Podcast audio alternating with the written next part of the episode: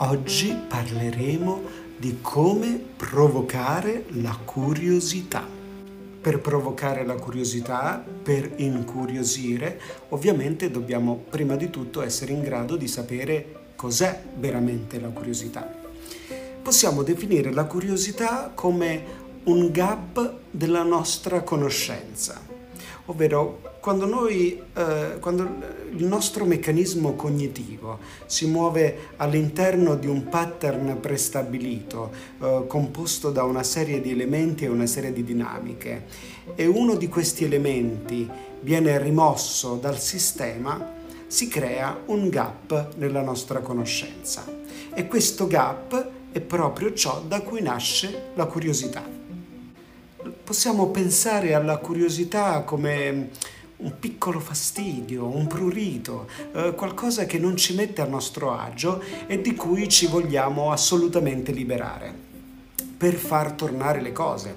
È un meccanismo piuttosto ancestrale che in qualche modo ha a che fare anche con il, con il senso di, di, sopravvivenza, se vogliamo, perché conoscere le cose, eh, conoscere le loro regole, conoscere il sistema vuol dire in qualche modo tutelarsi, sapere come muoversi, sapere quello che accade. Invece quando improvvisamente il, il sistema al quale facciamo riferimento viene alterato anche per una piccola parte, noi eh, non è che abbiamo paura, ok? Però cominciamo ad avvisare un, un piccolo fastidio, come se, qualco, come se le cose in fondo non tornano e noi abbiamo il bisogno di farle tornare. Eh, questa è la curiosità. Uno dei meccanismi più classici a livello narrativo è quello delle cosiddette scatole cinesi, infatti, eh, che funziona mm, più o meno eh, così. Eh, un, una persona torna a casa, eh, la trova eh, completamente eh, derubata, completamente vuota, non c'è più niente e trova solo un, un, un contenitore, una, un, c'è una specie di portagioie nel mezzo della casa, la apre, dentro c'è un biglietto, sul biglietto c'è un indirizzo quindi allora comincia a prendere l'indirizzo, comincia ad andare all'indirizzo, va all'indirizzo e non, non trova niente, non, non, capisce perché è stato mandato lì, c'è solo una fabbrica abbandonata e un telefono, ma poi il telefono comincia a squillare e una voce di donna gli dice di incontrare una persona alla strada XY per capire veramente che cosa è successo. È un meccanismo che può andare avanti all'infinito ed è il classico meccanismo delle scatole cinesi, è proprio il meccanismo più classico che può essere utilizzato nella narrazione cinematografica. Quindi pensiamo questo processo per fasi. La prima cosa da fare è quella di creare un contesto, un contesto narrativo che eh, possibilmente sia spiazzante rispetto alla normalità. Faccio un esempio. Eh, mi sveglio, il mio personaggio un giorno si sveglia e trova la città completamente deserta. Eh, è, è, già qualcosa diciamo, che non fa parte della nostra realtà, no? in, automaticamente ci, medesime, ci, medesimiamo in questa persona che si sveglia e trova una città completamente deserta, quindi non capiamo quello che sta accadendo, il nostro meccanismo di prevedibilità viene fatto saltare, le, le, le, diciamo, tutto ciò che noi possiamo indovinare in maniera automatica viene completamente scardinato perché è una cosa diciamo, dove non possiamo prevedere con facilità quello che andrà ad accadere. Quindi la prima cosa da fare è ribaltare il tavolo, cioè rompere il meccanismo di prevedibilità. Una volta che è stato rotto il meccanismo di prevedibilità, devo in qualche modo aiutare il mio spettatore, il mio osservatore, il mio lettore, insomma, qualunque esso sia il mio uditore, a ricostruirne uno nuovo quindi, sempre per tornare all'esempio precedente, eh, questa persona comincia a vagare in una città vuota finché all'improvviso vede una casetta con una luce accesa e il fumo che esce dal camino e capisce che lì dentro probabilmente c'è qualcuno e quindi decide di andare a vedere chi ci sia nella casetta, perché forse non è rimasto completamente solo, forse ci sono ancora pic- delle piccole tracce di una civiltà di cui non riesce più a trovare nessun superstite. Ecco, quindi ho, ho ho, ho, prima ho alterato il meccanismo di prevedibilità, ho ribaltato il tavolo e poi piano piano sto uh, facendo in modo che il mio spettatore riesca a ricostruirne uno completamente nuovo.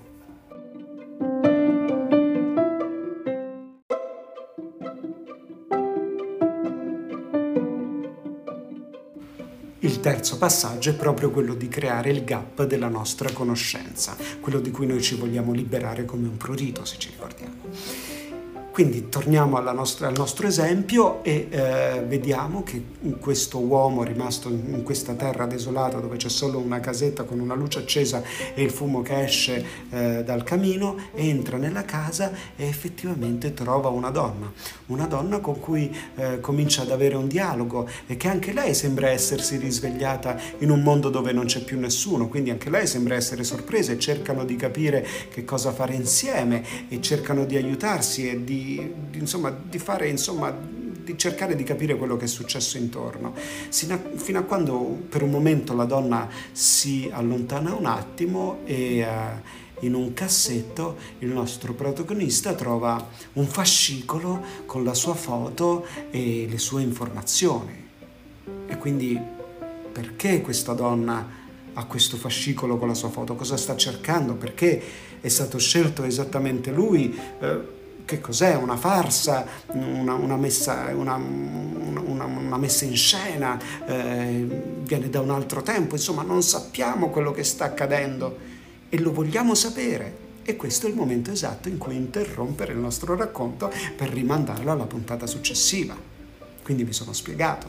Noi prima ribaltiamo il tavolo e il meccanismo della prevedibilità costruendo un contesto dove il nostro spettatore non ha tutti gli strumenti per capire subito che cosa succede.